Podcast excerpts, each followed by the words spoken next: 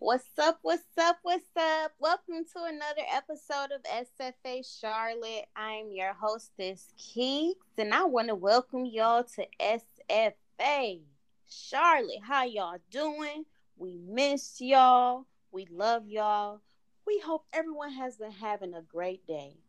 Now, as always, we coming with the education and the information, baby. But before we get into it, let me go ahead and introduce my phenomenal, my amazing. They they keep me uplifted, y'all. They feed my spirit. They feed, they nurture my soul. I got my big brother Kaylin. How you doing? What happening? Peace and love to all my family out there. Let's get it cracking like it. And then we got my other big brother, brother Stokes. That's me all day, every day. Let's get it in. Alrighty, y'all. So, you know, I'm getting hot. We ain't even started yet, child. Just letting y'all know, you know, it's gonna be some serious today. We talking to y'all about capitalism. Yes, getting down with the nitty gritty. Damn it! Now I'ma just, yes, I already done started. I'm just throw this disclaimer out there. You know, when I get very passionate, y'all, you know, I cuss sometimes. So you might feel it. You might definitely hear it on this episode, but just know I love y'all regardless. But hey, raw and unfiltered, we striving for achievement all day, every day, baby. So we're gonna go ahead and get into the meat and potatoes of this. So let's go ahead and talk about capitalism. Y'all know we mentioned it a lot and just we wanted to take some time to do some research and just educate the masses, you know, just so we know what we operating within. So without any further ado, I'm gonna go ahead and start us out with some terminology. Now, my first definition of capitalism comes from, directly from Google. Google defines capitalism as an economic and political system in which a country's trade and industry are controlled by private owners for profit rather than by the state. Now I'm going to go ahead and move on to my next definition. It comes from Investopedia. They define capitalism as an economic system that focuses on a free market to determine the most efficient allocation of resources and sets prices based on supply and demand. Now, before I get into my final definition, I broke down the word free market just in case, you know, for those of us that aren't familiar with what a free market is, a free market is an economic system based on supply and demand with little to no government control. Emphasis on the little to no. You know, they ain't saying it ain't there, but they not saying that it's full, you know, just full government control. It's a little bit of this, a little bit of that. Then my final definition again comes from Investopedia they define capitalism as an economic system in which private individuals or businesses own capital goods, and the production of goods and services is based on supply and demand in the general market, known as a market economy. So, again, I broke this definition down because in reading, I'm like, okay, well, what's capital goods? What's a market economy?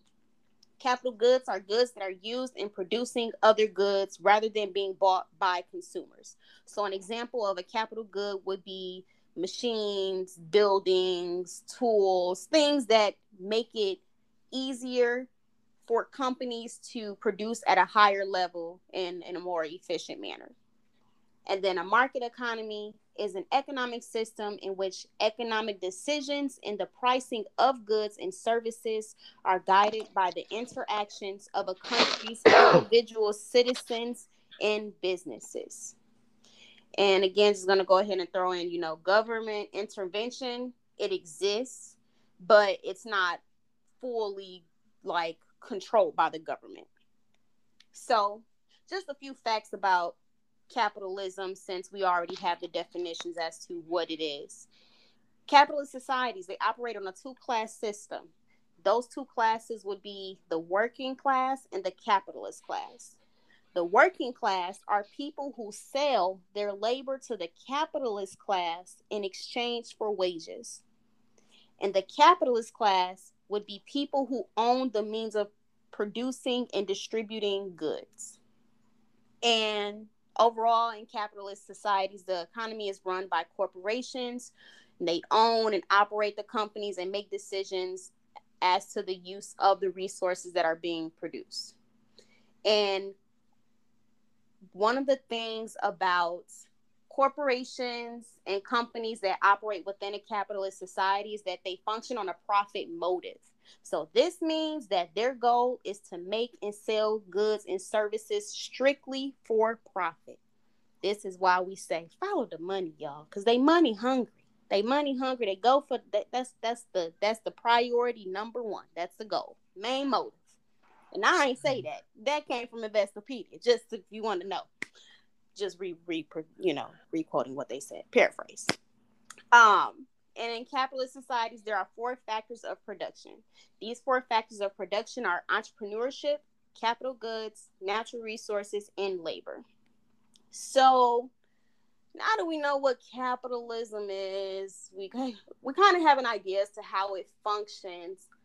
How the hell did it end up over here? Let's go ahead and you know go through a nice timeline, paint this ugly, hideous story. So, the concept of capitalism originated in Europe. I personally didn't find a particular country that pretty much founded the idea, but overall, it, it originated in the continent of Europe. And before capitalism was practiced, they practiced another economic system which was known as feudalism.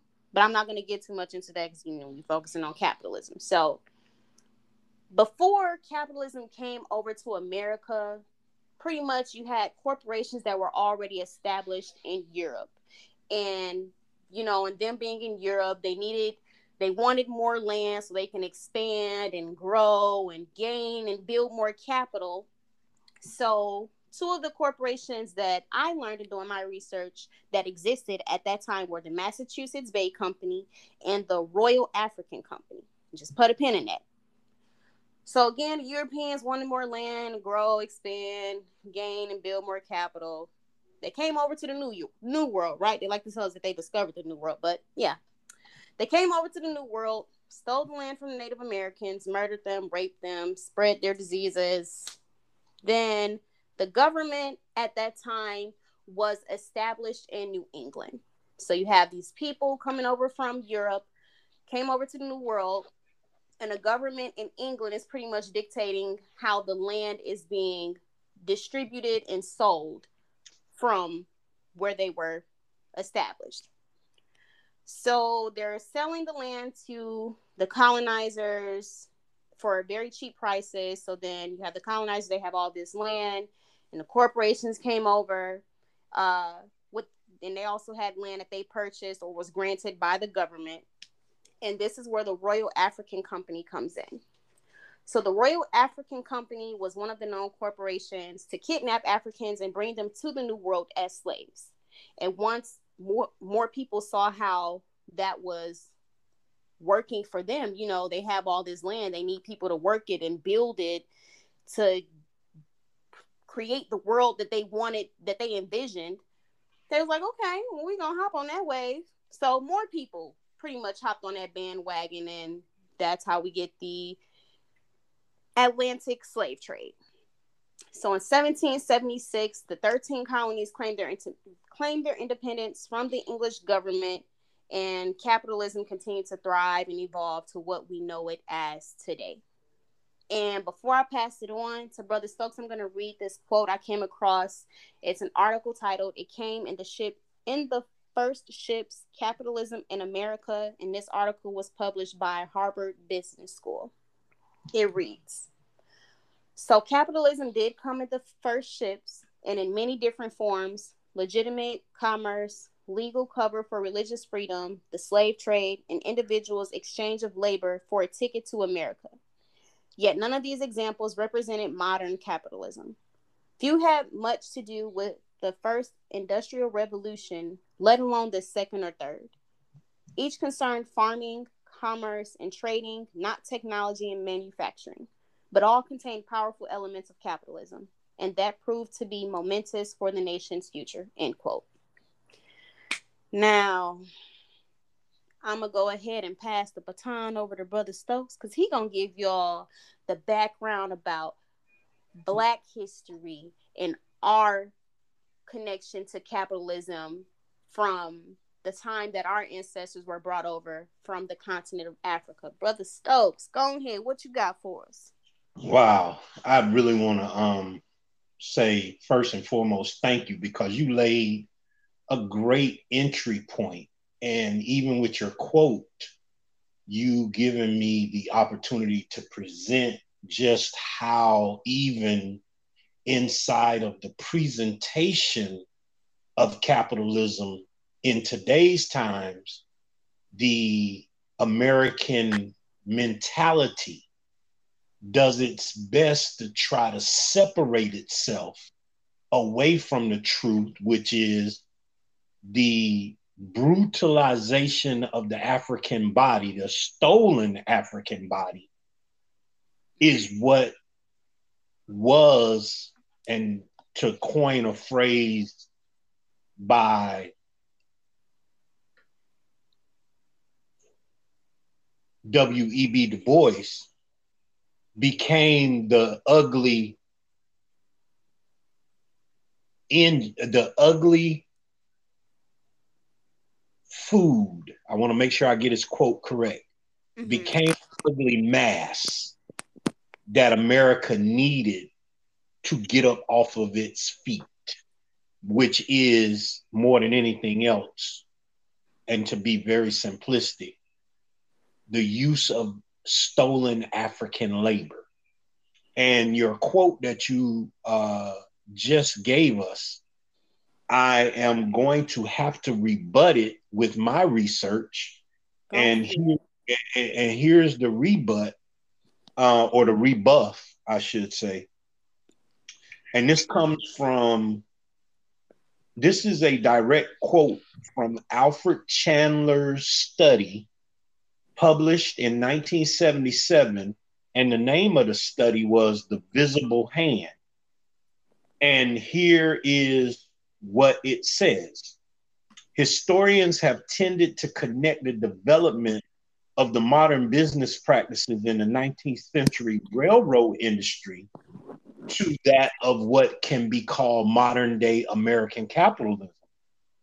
But view and they also view plantation slavery as pre-capitalistic activity even going so far as to call it primitive capitalistic uh primitive activity. Excuse me. Uh so again alfred chandler's study the visible hand he makes sure to say that when we get inside of our educational system, whether it be high school, college, uh, postgraduate, whenever there is a telling of how America thrived and and ascended as a, as a capitalistic entity, they love to link it to the practices of the 19th century railroad industry. But what he goes further to say is it's a more comforting origin story, one that protects the idea that. America's economic ascendancy developed not because of, but in spite of millions of blacks toiling on plantations. Mm-hmm. So, what am I really saying about the African American experience in its total history being connected to capitalism. I'm saying that what we have to understand and what we have to get a full grip on is that, as my brother Kalen said in one of our previous episodes, we had a late start. And that's being very, very, very kind and generous to Caucasians the the actual truth is we as African Americans, descendants of stolen Africans, were never meant from the beginning to participate mm. what can be called the capitalistic society of America. So I'm going to start with a few facts. I'm going to start with a few pieces of information, and then I'm going to hand it off to Brother Kalen. But just know that everything I'm going to say this episode is going to be tailored around information that I found inside of uh, an article that is part of a series of articles that was published in 2019 in the New York Times Magazine. And this article was written specifically by Matthew Desmond. And the series of articles are entitled The 1619 Project. Now, the 1619 Project is an ongoing initiative that was commissioned by the New York Times Magazine to begin in August of 2019. And that is the actual 400th anniversary of the beginning of American slavery. Now, the project aims to reframe the country's history by placing the consequences of slavery and the contributions of Black Americans at the very center of our national narrative. Now, here's the thing in order to understand the brutality of American capitalism, you have to start inside the plantation. This is something that we have to come to grips with when it comes to what is capitalism, meaning what is this economic engine that that drives what is called America and how does it function when it comes to the life, the everyday life, the, the comings and goings of the African American? Well, let's begin with one fact. And this is as of 2019. The richest 1% of Americans at that time owned 40% of the country's wealth. so understand that at, in 2019, 1%, and remember if you do from our previous episode, we ballpark the American population at about 380 million. So think about that 380 million, 10% is 38 million, 1% is 3.8 million. 3.8 million people in America control, not own, not spend, not willfully in, in, inject, but control 40% of America's wealth. So 40% of the capitalistic system sits in 3.8 million people's hands. And and and if you want to get into the minutia of the numbers of that 3.8 million, you only have maybe and I'm going to guess it, you maybe only have nine black billionaires in America, maybe 11. Let's go on the high side. Maybe there's 11 billion black billionaires in America who are descendants of stolen Africans fully. I'm just going to stop there. I'm just going to stop there because if I keep going, you're going to surely cuss uh, Miss Keeks. I gave the disclaimer. Be a white devil. So let's let's go ahead and pass this baton to uh, brother Kalen, and then uh, we can come back around and I can give out some more information when I calm down because I'm getting hot. oh, because I was about to kick it right back to you, but I just like I, I guess just listening to everything y'all been saying, it's just like man, it kind of it kind of throws me back to our episode about words. Like I'm able to see like mm-hmm. capitalism. Like all this is about capital. That's it. Mm-hmm. And like even looking at the definition, like a similar, a synonym of the definition of capitalism is individualism. And it's like, mm-hmm. wow, it makes so much sense. And then even like some research on the actual word capitalism, I found, you know, a question like who benefits from capitalism? and its individual capitalists are typically wealthy people who have a large amount of capital, money, or other financial assets invested in business and who benefit from the system of capitalism by making increased profits, there, thereby adding to their wealth. So it's like capitalism is just about just getting yours.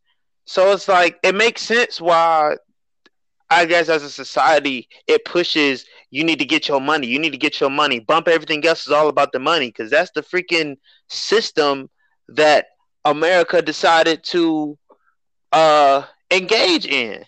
Mm-hmm. And it and it's also a political system too. So it's like understanding that one it's a it's an economic game and a political not even game it's a freaking system. Like something that they have tinkered that they have gotten in like they have figured it out. We are in the system of it. Because i found that doing for research about all the isms and all the all the, the the jargon that gets thrown out like some stuff is theory then other things are systems. And that's very key to know the difference between the two because a system is something that's tried and true. A theory is something we still figuring out. So to know that like America chose capitalism as their system to thrive, it's interesting. It's interesting because I even found like I was just honestly just did Google search and then just you know they have like people also ask and then one of the questions was is capitalism bad or good? And so I was like, let's see. So this is from I just clicked down and it was like capitalism is bad. Capitalism ignores people's needs, results in wealthy in wealth inequality, and does not promote equal opportunity. Capitalism also encourages mass consumption, is unsustainable, and provides an incentive and, impri- and provides an incentive for business owners to harm the environment for monetary gain. Mm. Capitalism is also ineffective and unstable. And uh ah dang, I think Brother Stokes said this before we got on air. I'm tripping because the conversation's kind of been good. But um but like that, that like see reading that, it was like that makes sense why we tend to go through the same like uh Great Depressions, like you 1920s, 2008, and just recently, like we we seem to go through these periodic depressions, and it's like predictable. Yeah, because we in a freaking system that they is built in. And I think Brother Stokes has some more stuff about that. That's what I'm about to pick it back to you, dog. You got a lot of stuff in the chamber. I need you to let these things off. Man, bruh, you're touching. I want to hear though. What did you find? Because I know you spent time digging into the isms that are not capitalism. Like I right. wanted, I wanted to hear you present what you found out about, say, Marxism or communism or or or the theories that Lenin put forth or the theories that maybe a Che Guevara put forth. But uh, yeah, can you can can you expound a little bit on those? Oh, I most certainly can. So, and even getting into even getting back into like just understanding the words, the words themselves like when you hear communism, usually I just heard it and it was just always bad. Like I was almost like almost nervous, like, ooh, communism.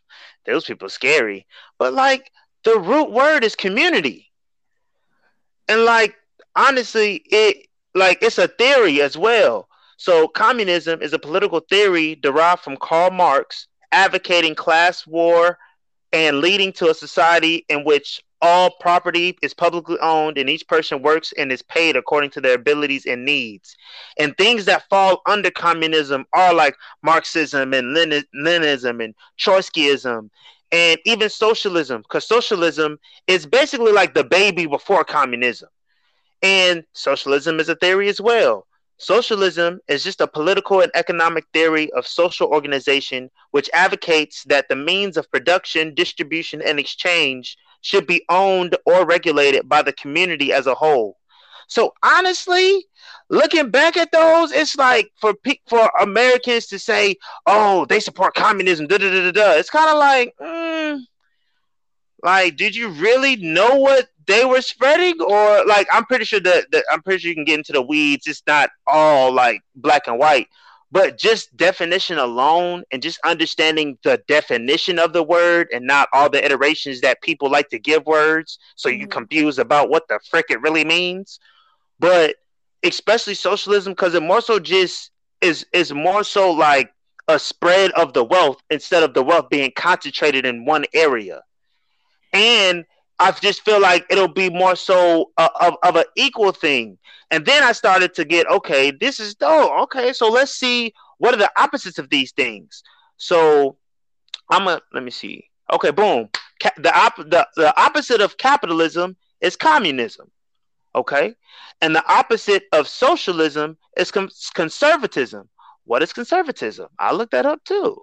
Conservatism is a commitment to traditional. Oh, I'm going here. Conservatism, commitment to traditional values and ideas with opposition to change or innovation. Mm-hmm. That's the that's the first definition. The second definition, the holding of political views that favor free enterprise, private ownership, and socially traditional ideas, and kind of a subset of that definition, the doctrines of the Conservative Party of Great Britain or a similar party elsewhere. And I found that very interesting because I feel like the black church is conservatism, no cap, in some in some aspects, because they hold some ideas that they don't want to grow. They, they don't want to grow with with the time. Not to say that the religion has to change, but growing in the love of of things and being more open. It's just like it's just it's just it's and then having the frustration of not wondering why they're not growing, but at the same time you're not innovating, you're not changing. So you can't grow if you don't innovate because growth requires change. It's not like one or the other. So I was like, hmm. They honestly looking at these definitions, it was like I, I understand why America is kind of in a tithy because some people going this way, some people are capitalists, some people communists, some people socialists, some people conservatives. We don't know which way we going. So we going in all different shoots and ladders types of ways. It's the whole game of life. So, oh boy, I kind of went there. But um, then I looked into. So then I went into uh, this kind of a subset. Then we can kind of get back to capitalism. But I went into like how America is really a, a republic, but we tend to say we're we're a democracy. So I wanted to get into understanding what that is as well, because that flows into our capitalism and how that operates. So democracy is a system of government by the whole population or the all eligible members of state, typically through elected representatives. Now, that is a very specific definition. And I say that because the definition of a republic is a state in which supreme power is held by the people and their elected representatives, and which has an elected or nominated president rather than a monarch. But I also want to say that modern republics are founded on the idea that sovereignty rests with the people, though who is included and excluded from the category of the people has varied across history. Hmm. Say that again. Modern republics are founded on the idea that sovereignty rests with the people, though who is included and excluded from the category of the people has varied across history. So that's republic. So understand, America is a republic, but we have democracy. But here is what democracy literally says a system of government by the whole population or all eligible members of state, typically through elected representatives. So you have to understand. Oh, okay. Mm-mm, mm-mm. Keep going. Keep going. So, so you have to understand. You have to understand if America is a republic, that's built on democracy, and these are eligible members of state, and pe- and the people, we the people, are though who is included and excluded from the people varies across history. So America didn't include black people as human until so the Constitution, we the people, we weren't the people. Come on. Talk and that's and that's and that's in the definition of what America stands on: a republic and a democracy on capitalism. Mm-hmm. And then capitalism is an economic and political system in which a country's trade and industry are controlled by private owners for profit rather than by state. Mm-hmm. So if I'm not a part of the people of the republic, if I'm not a part of the eligible members of state, how can I be a private owner for anything of profit? Child of the Lord. And now, but we got to pull ourselves by our bootstraps. And and and and to interject a little bit of American political history, just a tiny bit. We're going to stick with the topic of capitalism, but it is also a political system. It, it also has political ramifications. Yep. Mm-hmm. 1965 Voting Act. 1965 Voting Rights Act. 1965 Voting Rights Act. It was never a law. Still to this day, 56 years be, ago, it still must be voted on by Congress to remain in process. This is why every individual state can mandate its own rules and regulations when it comes to the privilege. Remember that now.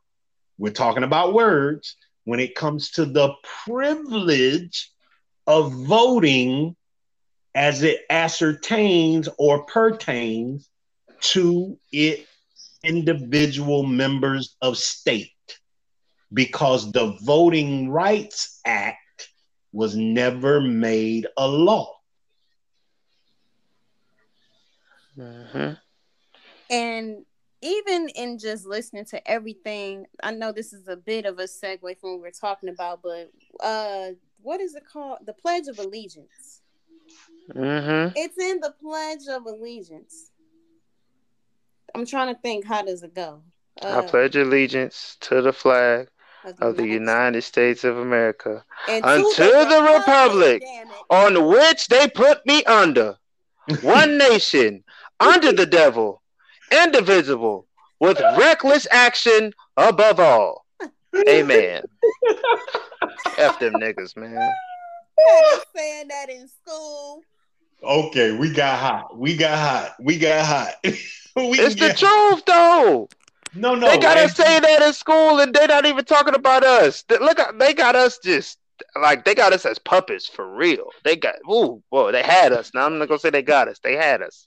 The only reason majority, and and I'm not gonna take this over. The only reason the majority, and and because we are African American, because we are descendants of stolen Africans, because we are speaking to a public that we hope is primarily descendants of stolen Africans. We might even be speaking to some Africans that are listening. What we want to declare, or what we want to actually state more than anything else, is this. When you peel back the layers of this thing called America, you have no choice but to make one decision. This is the only decision you are going to have to make if you keep peeling back the layers of this thing called America. And here's the decision Will I recognize, meaning, will I see what I see, or will I play like I'm dumb? Meaning, mm. I choose to remain blind to the truth in hopes that my blindness will afford me the opportunity to ascend within this system of capitalism. Because here's you poor white people know this. Poor white people know if they don't have no money, it don't matter that they white.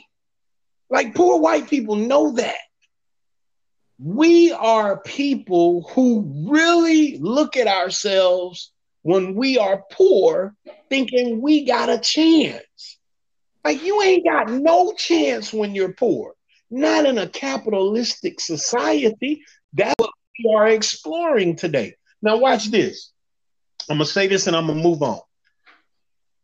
When Americans declare that we live in a capitalistic society, what they are often defending is our nation's peculiar brutal economy. Now, this mm-hmm. comes directly from the article that was written, uh, the article that was published in 2019.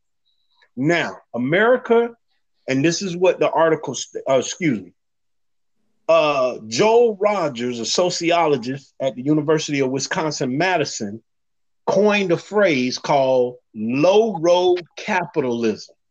And he said that's the type of capitalism that America actually employs. He calls low road capitalism.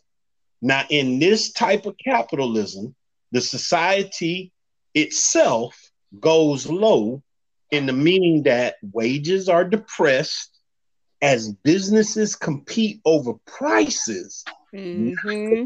quality of the goods, and so called unskilled workers are typically incentivized through punishment, not promotion, and inequity reigns as poverty spreads. What he literally is saying is that exactly what you said, Keeks, when it came to what was happening in England, forcing people onto boats to come to the New World when capitalism is employed, you've got to expand. There is no choice but to expand. And if you can't expand within the natural world, 2019, 2020, 2021, you've got to expand in the virtual world. Hence Bitcoin, hence Dogecoin, hence Elon Musk. NFTs. Right. FTPs and all these things. Everything is expanding. Why? Because capitalism requires that things expand. And if there is no expansion, capitalism dies. But America, and and and I like what this uh this this sociologist Joel Rogers said, America employs a low road capitalism.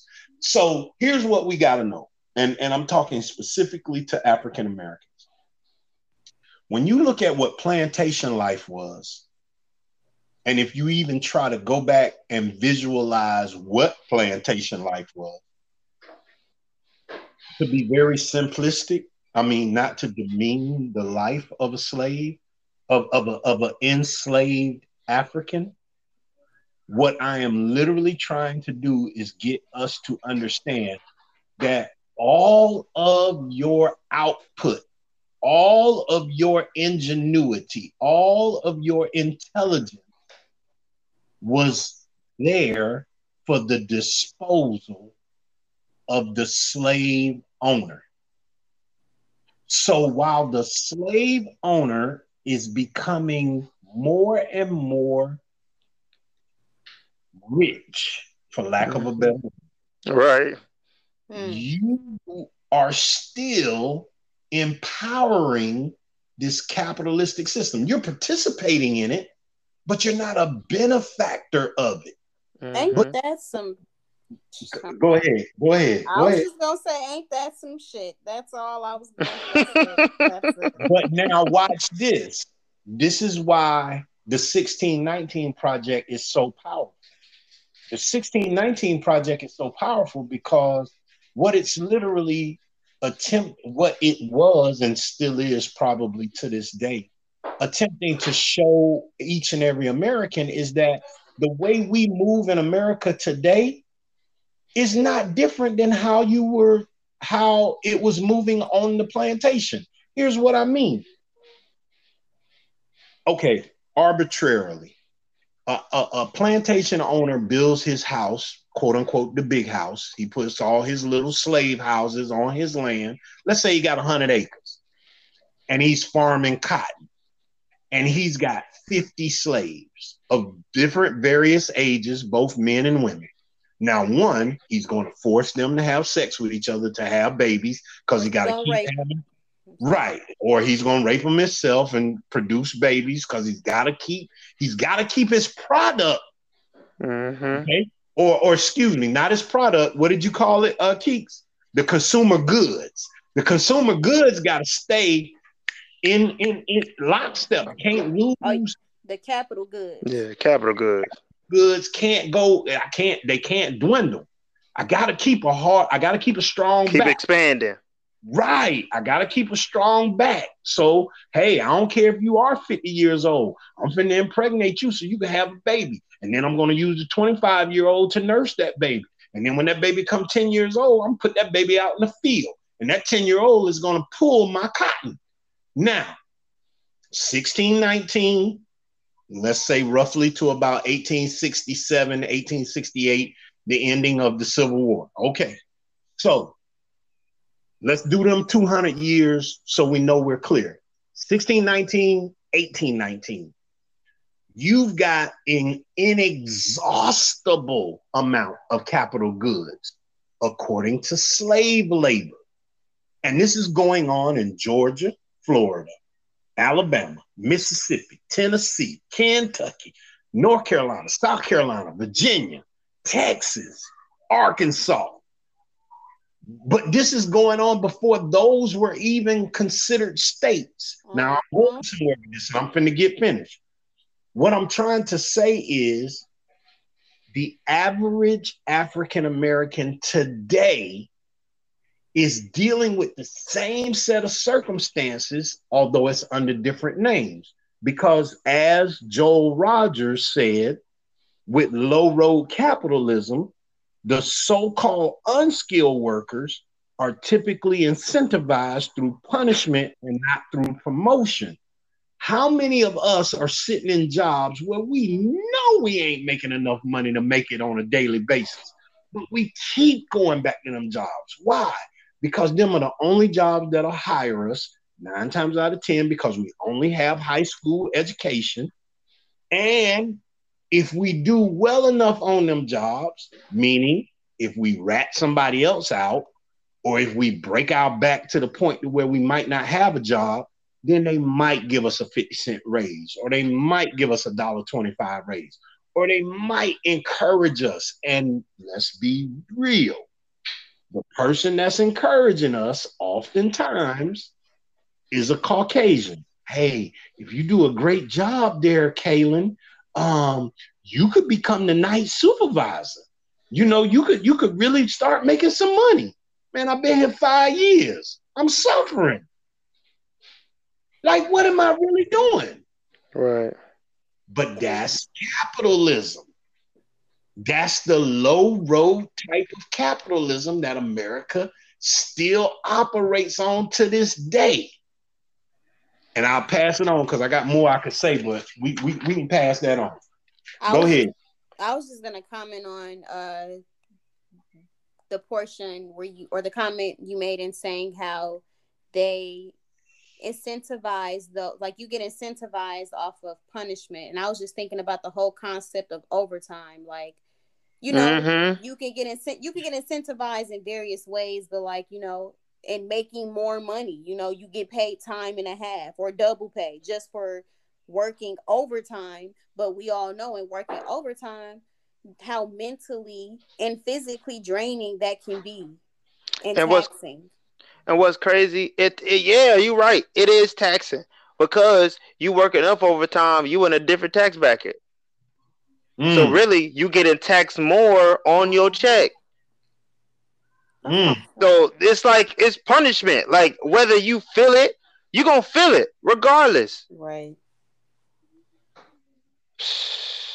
telling y'all, my foot through somebody trachea. I'm telling you, I could just man. And and and man, when I oh man, when I tell you, it's it's it's eye opening to understand that this is so intricately twisted into mm-hmm. the fabric of American society, American capitalism, um, the American political system, like the the abject. Let's let's deal with poverty. Poverty within African American society, which is truly poverty within Caucasian society. Let's not poverty is poverty. If you're making ten thousand dollars, you're making ten thousand dollars. You poor. Okay. So American capitalism needed to thrive when slavery was over. So, what was the way that it had to thrive?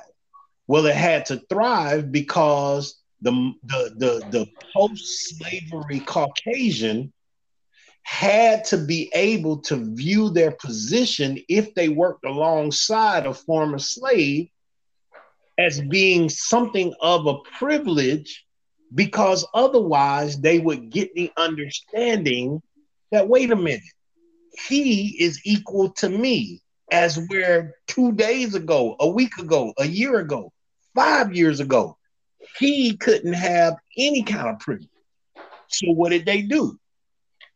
They made it where in order for capitalism to keep going they turned unions. So now unions came about and and this is the truth. Like anybody that goes and research the history of unions you will know this. Unions came about because right after slavery you had all these skilled workers that were black former slaves and the, and now here's the other part of capitalism if i could take a slave a former slave and i know i got to pay him something now so if I tell him, and I'm gonna use an arbitrary number, all right, you know how to you know how to build a brick a, a brick building. You're a brick mason. So I need you to be able to build a brick apartment building. You and friends. So I'm gonna pay all of y'all twenty dollars an hour.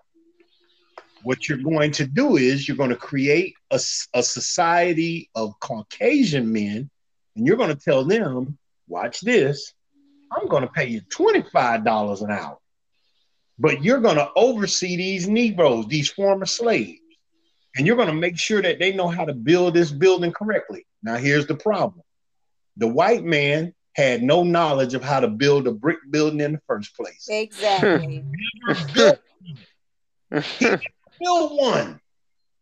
That's what that's what the capitalistic engine had to do because in order to keep the framework together. Because if you go back to what Alfred Chandler wow.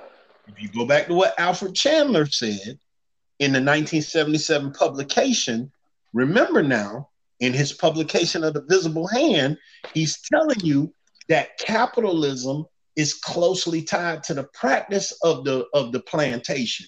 So what does that mean? It means that if I, as the owner of these buildings, or at least the contractor that is being paid to build these buildings, if I want to make a profit, I don't want to pay nobody nothing. Now, if I gotta pay these niggas twenty dollars, and I'm gonna pay a, a, a white man twenty five, when in all actuality I should be paying people forty dollars, fifty dollars. Mm-hmm but I'm going to incentivize this white man by five extra dollars, and I'm still paying him below market rate. But I'm telling him because he's white, he's doing better than this black man. And that's still going on today. How many white supervisors are only making $2 more than you? How many white supervisors are only making $4 more than you? But everybody know we still can't afford to live. That's crazy because when you said that, that made me think of sports, like how these football players are being like led and well, football players, basketball players, whatever. You being led by people that some people that one, some people don't even know the game, and two, some people never played the game, never had an interest to play. And then that that made me think of musicians with producing, like back in the day, Aretha Franklin like produced her music, but when it came out, it was all these other people. Like I, I was watching the um, it's a show called Genius. It's a new uh, I guess TV platform. Me and Baby were watching it. It's called Aretha, and Aretha was playing this song, and she had a pizza a pian- uh, a pizza box on the piano because it made it sound different. Mm. So she mm. going to she going to this party, And these dude, these these white dudes, they would come and talk to dudes like, "Oh man, you're such a great producer, man." And I heard a story that you placed a piano, bo- a, a pizza box on the piano because it made it sound different. That was so dope. And Aretha was right there, like, she was like, "I did that." And then the producer she was working with was like, "Listen, you can't do that. Not even the Beatles have pro- producing credit. Not even the not even these big names have producing credit. Why should you be the first one?" And it just mm-hmm. goes to show that they put they they they place these people that don't have the credentials above you to keep you in this state of always wanting, always needing. And like even when you think of musicians with labels, you got these people running music labels that don't know nothing about music, don't know nothing about the environment, don't know nothing about the demographic, but they have all the numbers, they have they have all the all the capital, they have all that, all the capital sense, but they have none of the community sense, the cultural sense because it's not a, it's not a, it's not culturalism, it's not communityism or communism, it's capitalism. Everything about the cap and everything about the capital. That junk crazy, man. It's just it's a, it's a slavery, it's a slave system, yo. And what we have to understand more than anything else, and when I say what we have to understand, what I'm trying to drive home, what I personally in this episode am attempting to drive home to you, the listener, is that as of 2019, only two average American lifetimes passed since the ending of slavery. Think about that. And the average American lifetime, according to the American Medical Association in the year 2019, was 79 years. So multiply 79 by two, and you understand that that's how close the end of slavery was to where you dwell today.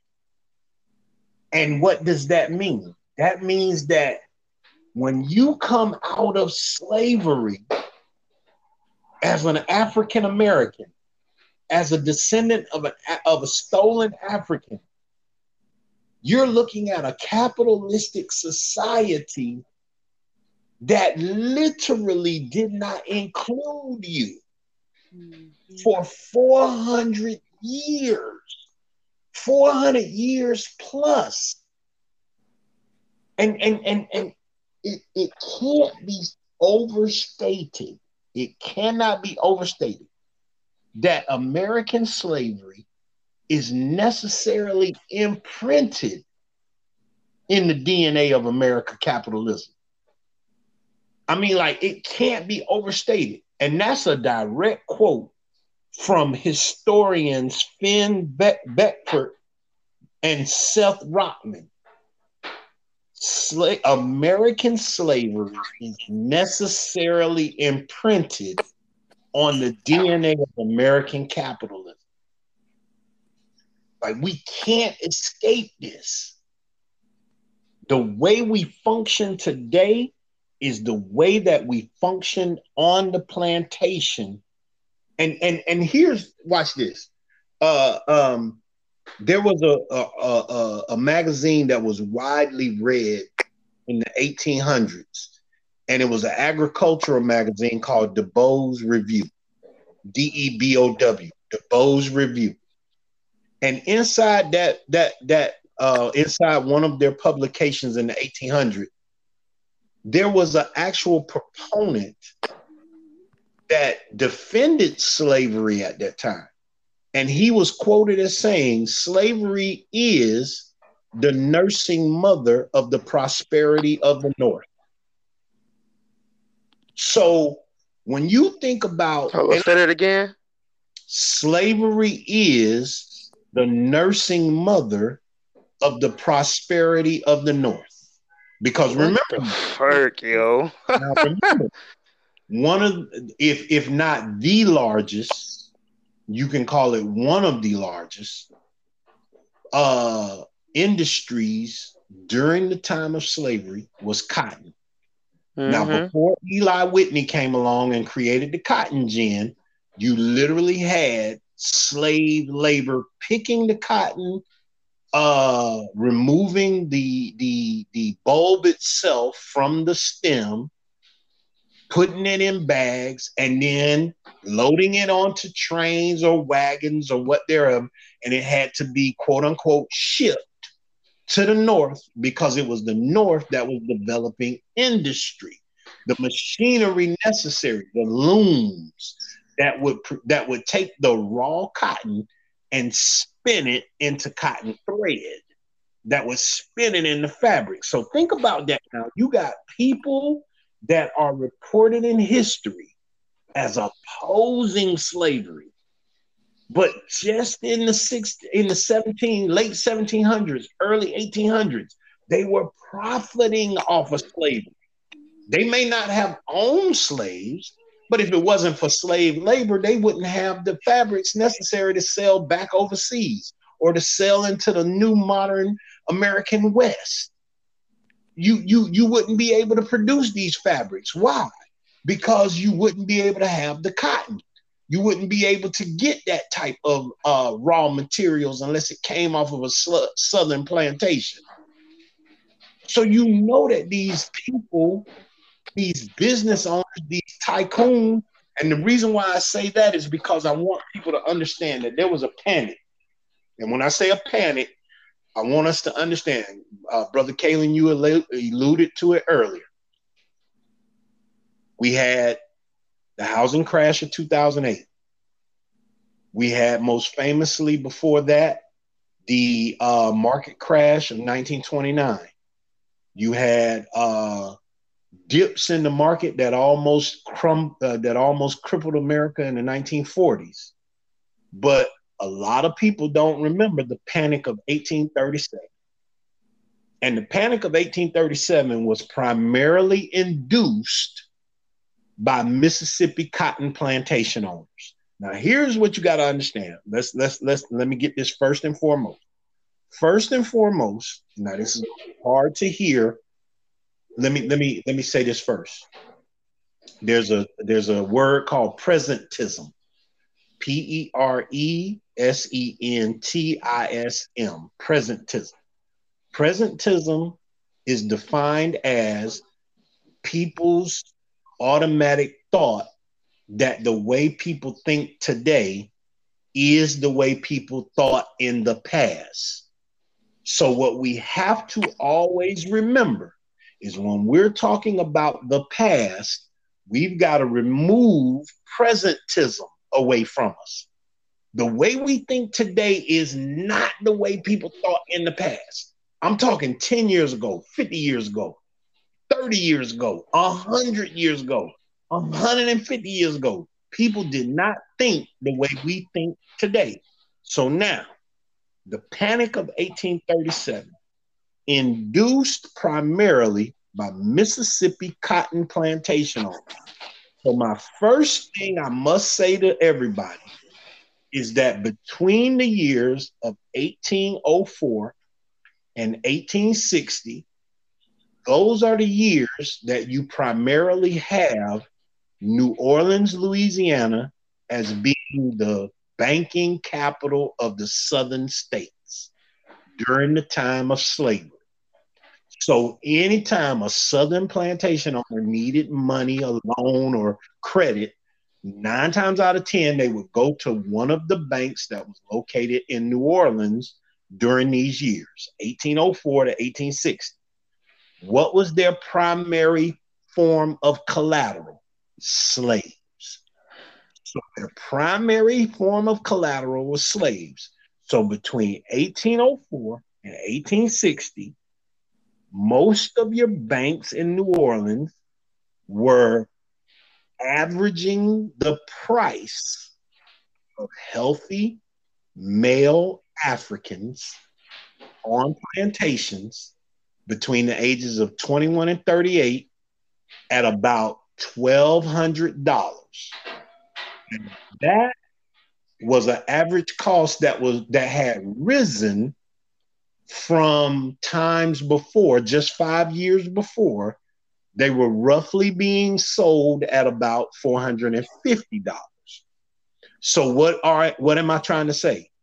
there was an inflation on the price of slaves, an arbitrary inflation of price of slaves. So now watch this.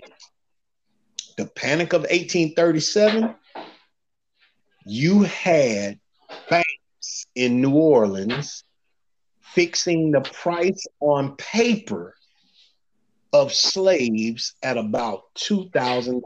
So when it came time for these banks to do business internationally, they were swelling up their books to get their money from international players.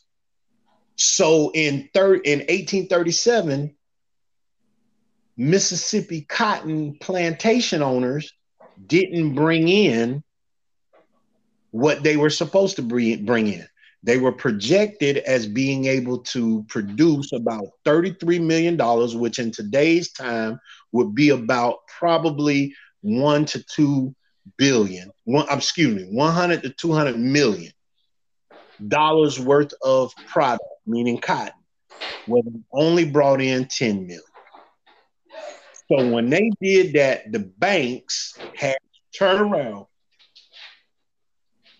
and uh, adjust the cost of their collateral, the slaves, from $2,000 all the way down to $60.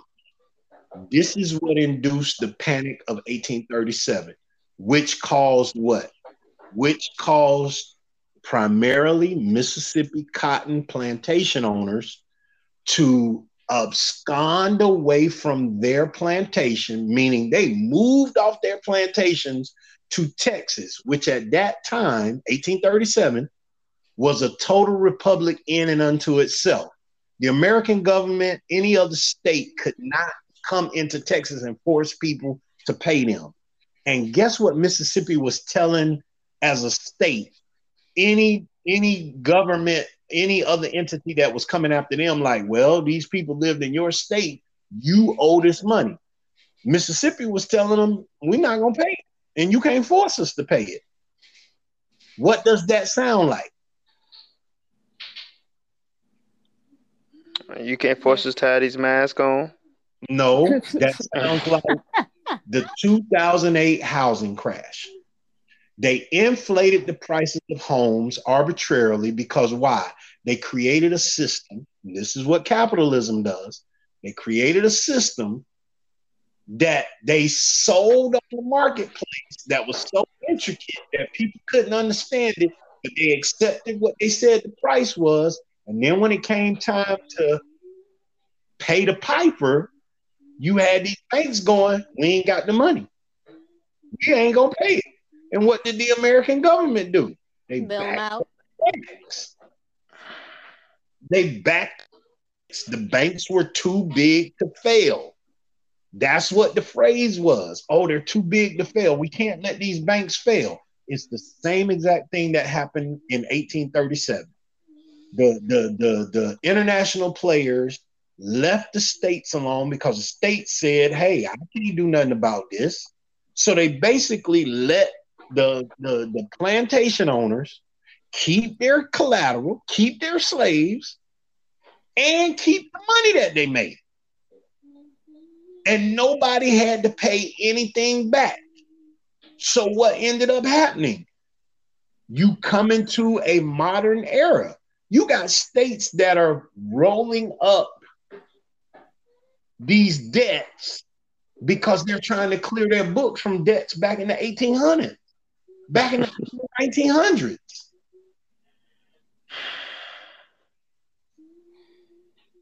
So we can't we can't get away from the fact. What I'm basically saying is we can't get away from the fact that America, and, and I go back to what the gentleman said uh, earlier, the sociologist from, from the University of Wisconsin Madison.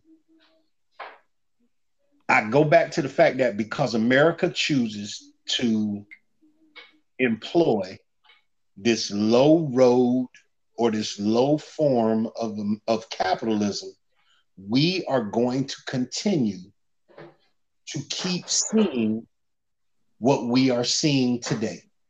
We're going to keep continuing to see these tactics put in place that cause us to stay behind because we started out, as Kaylin so elo- eloquently showed us, we started out not even being a part of the system in the first place.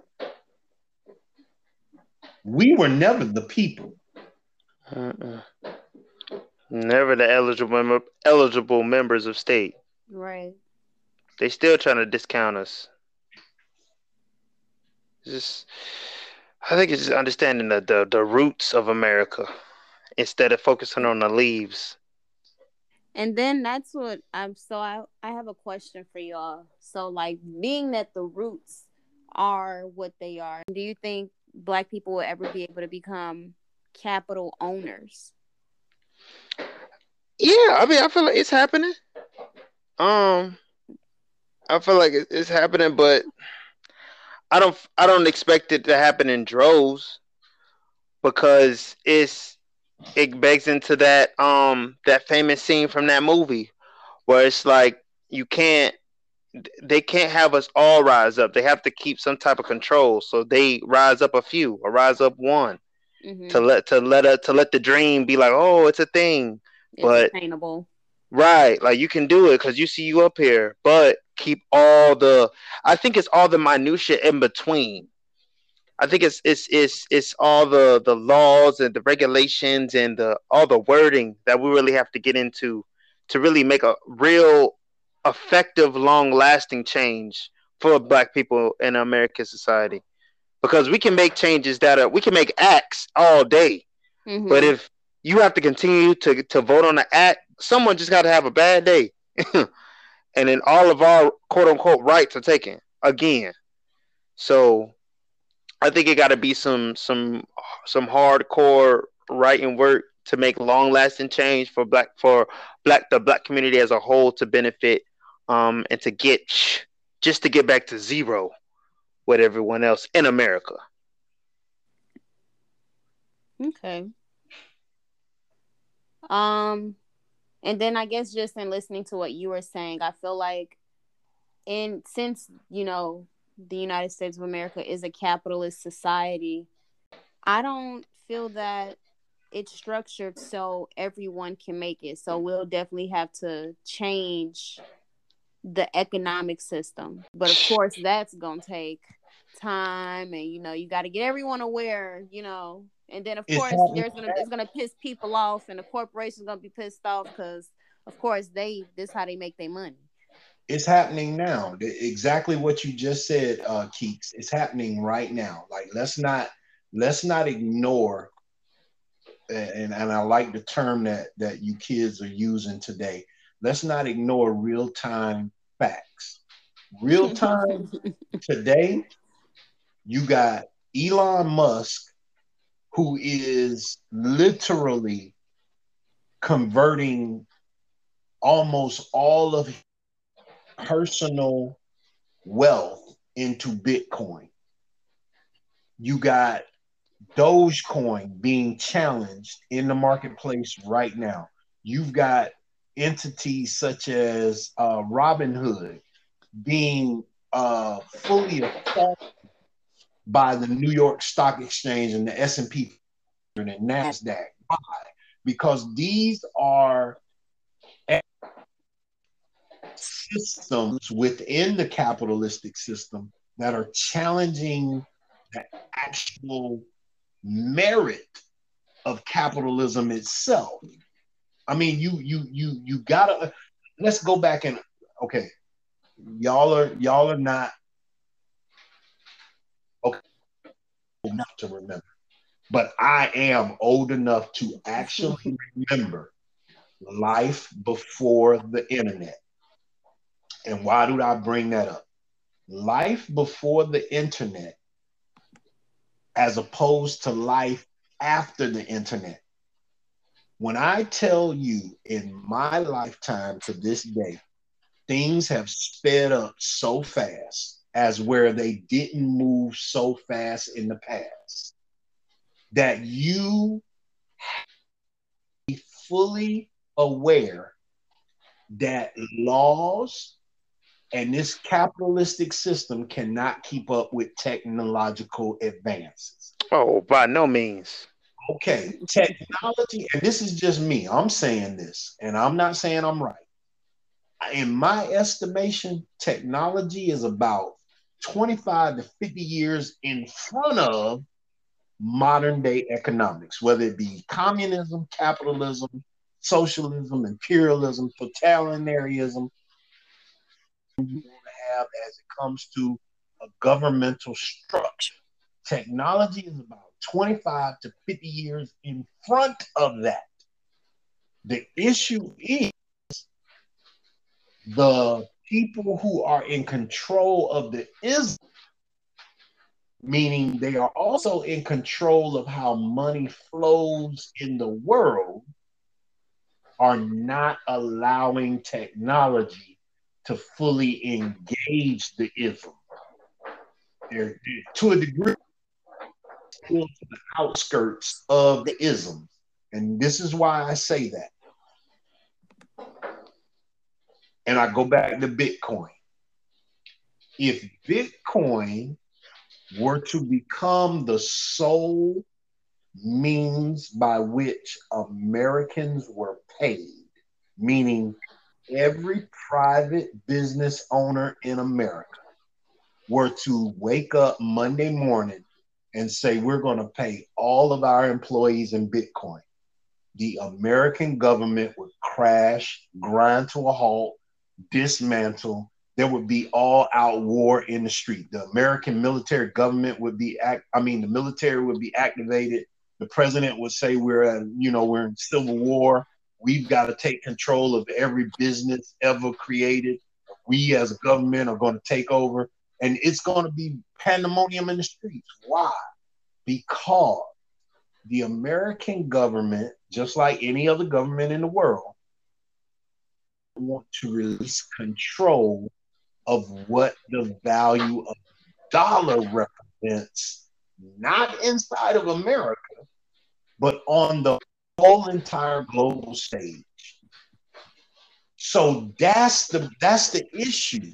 The issue with American capitalism is it's a system that's in place and does not do anything for Black Americans because it itself cannot stand to have its value in the eyesight of the world stage.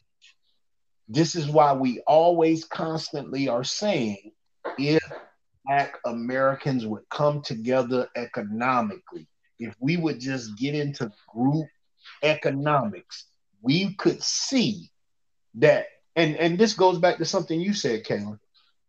Black Americans, if and if if if, if we'd all be drunk, but Black Americans, if we would all pool our economic resources together and start operating by a communist standpoint, economic standpoint, it would become, we would become a nation within a nation because we still minds that are smart enough to create the filter. The black community operates as a communist community, but we exchange communism for capitalism when it comes to staying within the borders of America. But America can stand that to deal with that because here's the reason why America, as a capitalistic society, offers free trade. You get one black billionaire to build a shipping company, communist or not, he can he can conduct trade internationally. So as a government that's capitalistic, they'd have to make the the, the shipping magnet a pariah in the eyesight of the world. You better not do business with this man. You better not accept any of his goods into your. You better not let allow his boat into your port. He's a communist. If you do that, you're going against America. We're going to bring the mm-hmm. military against you. That's definitely what they've done in the past. Mm-hmm. Trying to say. Yeah. That's that's how they, dis- they that's how they discredited all the Black Power movements. So it's just one of those things where we have to we have to figure out for ourselves. And I would go so far as to say we got to figure it out in private. Like it can never get into the of any governmental entity.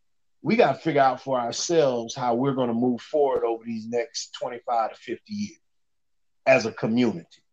Because if capitalism, or again, I utilize a term that, that sociologists use, if this low road capitalism is showing that it has never worked for us and it has never produced a benefit for the whole of our community, why are we still adhering to it? Right.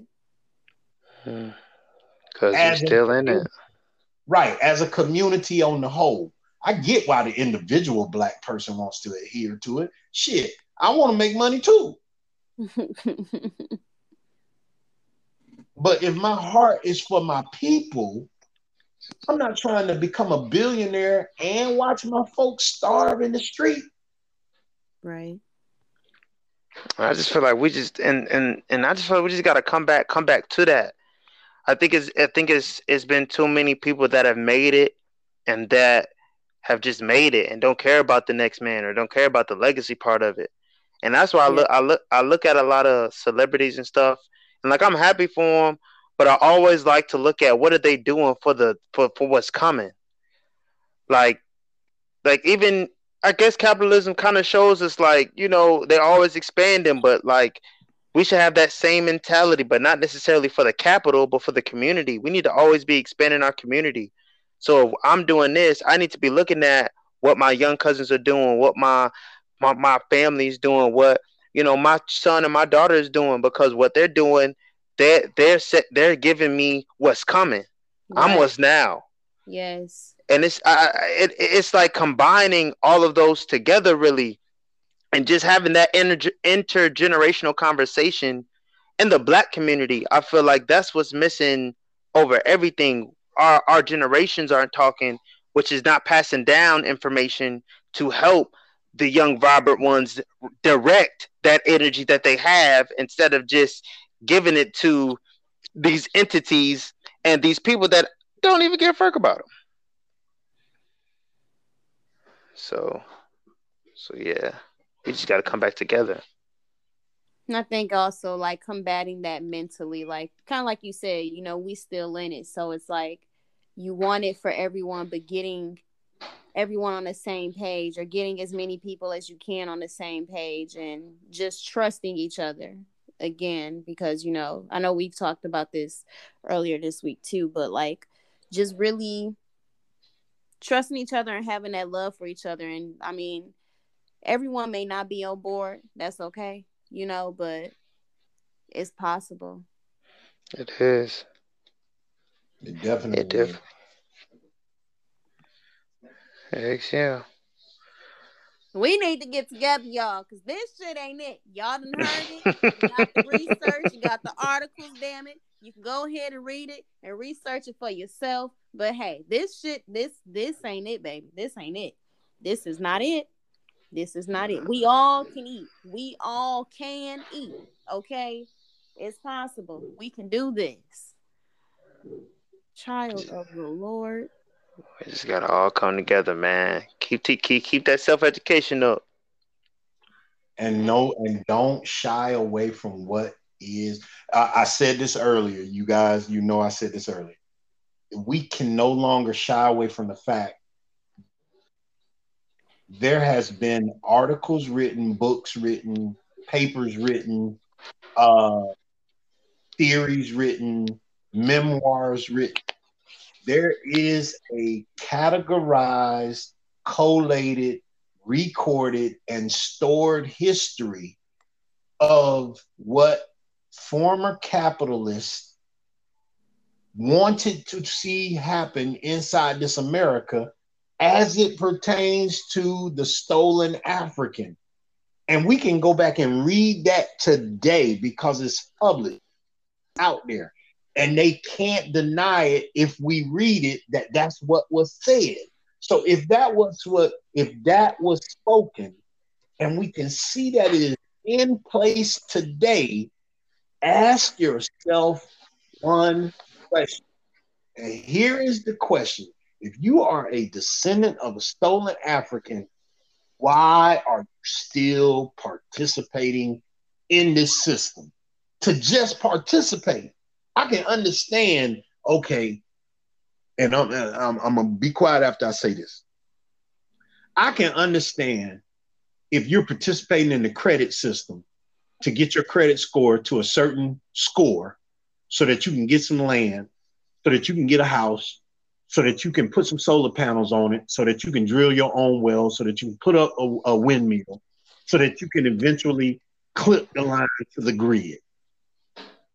You can already have a farm or raise livestock or whatever it is you think you have that can be a, a capital good or a capital gain or whatever that phrase was you said, Keeks, to have a capital good that can be ejected into the marketplace because you're not going to leave America.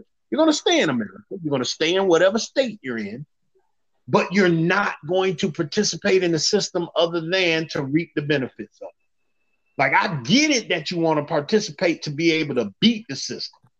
But if you ain't trying to beat the system, why are you participating in the system? Especially if you're a descendant of a stolen African, knowing, like Brother Kalen said, it's a republic. You are not one of the people, and you did not ever, you were not ever supposed to be an eligible candidate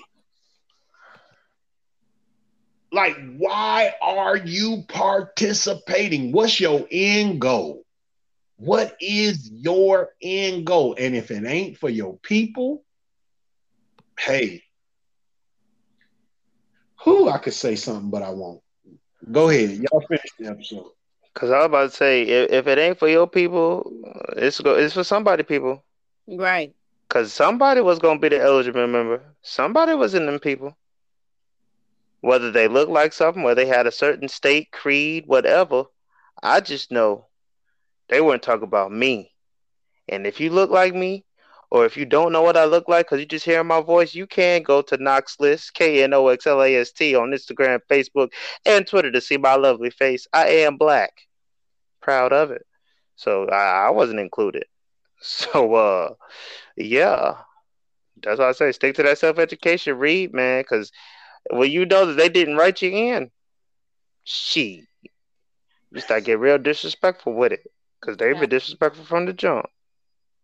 Telling y'all, foot and trachea, foot and trachea, foot mm. and trachea. I think that's gonna be my new phrase. I'm put my, put my foot through your trachea. What? Don't ask too many questions. You'll find out. Exactly. Stand up real quick so I can push your ass down. Good. Hey. Well, y'all, man, this has been a very fulfilling episode. I hope y'all enjoyed this this education and this information. I know somebody rubbing their forehead right now, like, baby, look. Baby, look. But hey, it's okay. We got the solution. We got to come together. We got to come together. Community. Amen all in the goodness of striving for achievement, baby. That's this it. has been another episode of SFA Charlotte, and we want to thank y'all for tuning in and coming to get this this this wisdom, this education, this information. Y'all want to go ahead drop y'all handles real quick. I know Knoxlast, I know you already dropped yours. Brother Stokes, you want to go ahead drop your IG? Uh yeah, you can catch me at Go See Big Bruh. That's G O S E E B I G B R U H. Go see Big Bruh. And uh, you know, put something in the DM. I might just put something back in yours. okay, okay. if y'all wanna reach out to me, contact me, feel free to contact me on my personal Instagram. Yes, I'm back on my personal Instagram. That's at Lord Have Mercy. Lord Have Mercy. Yes, sir. L O R D E dot H A V E M E R C Y. And we just want to thank y'all again, man. We hope y'all continue to have a beautiful, blessed, and a phenomenal rising, an amazing day. You got this, baby. Keep your head up. We love y'all and we thank y'all. Peace. Peace. I'll holla.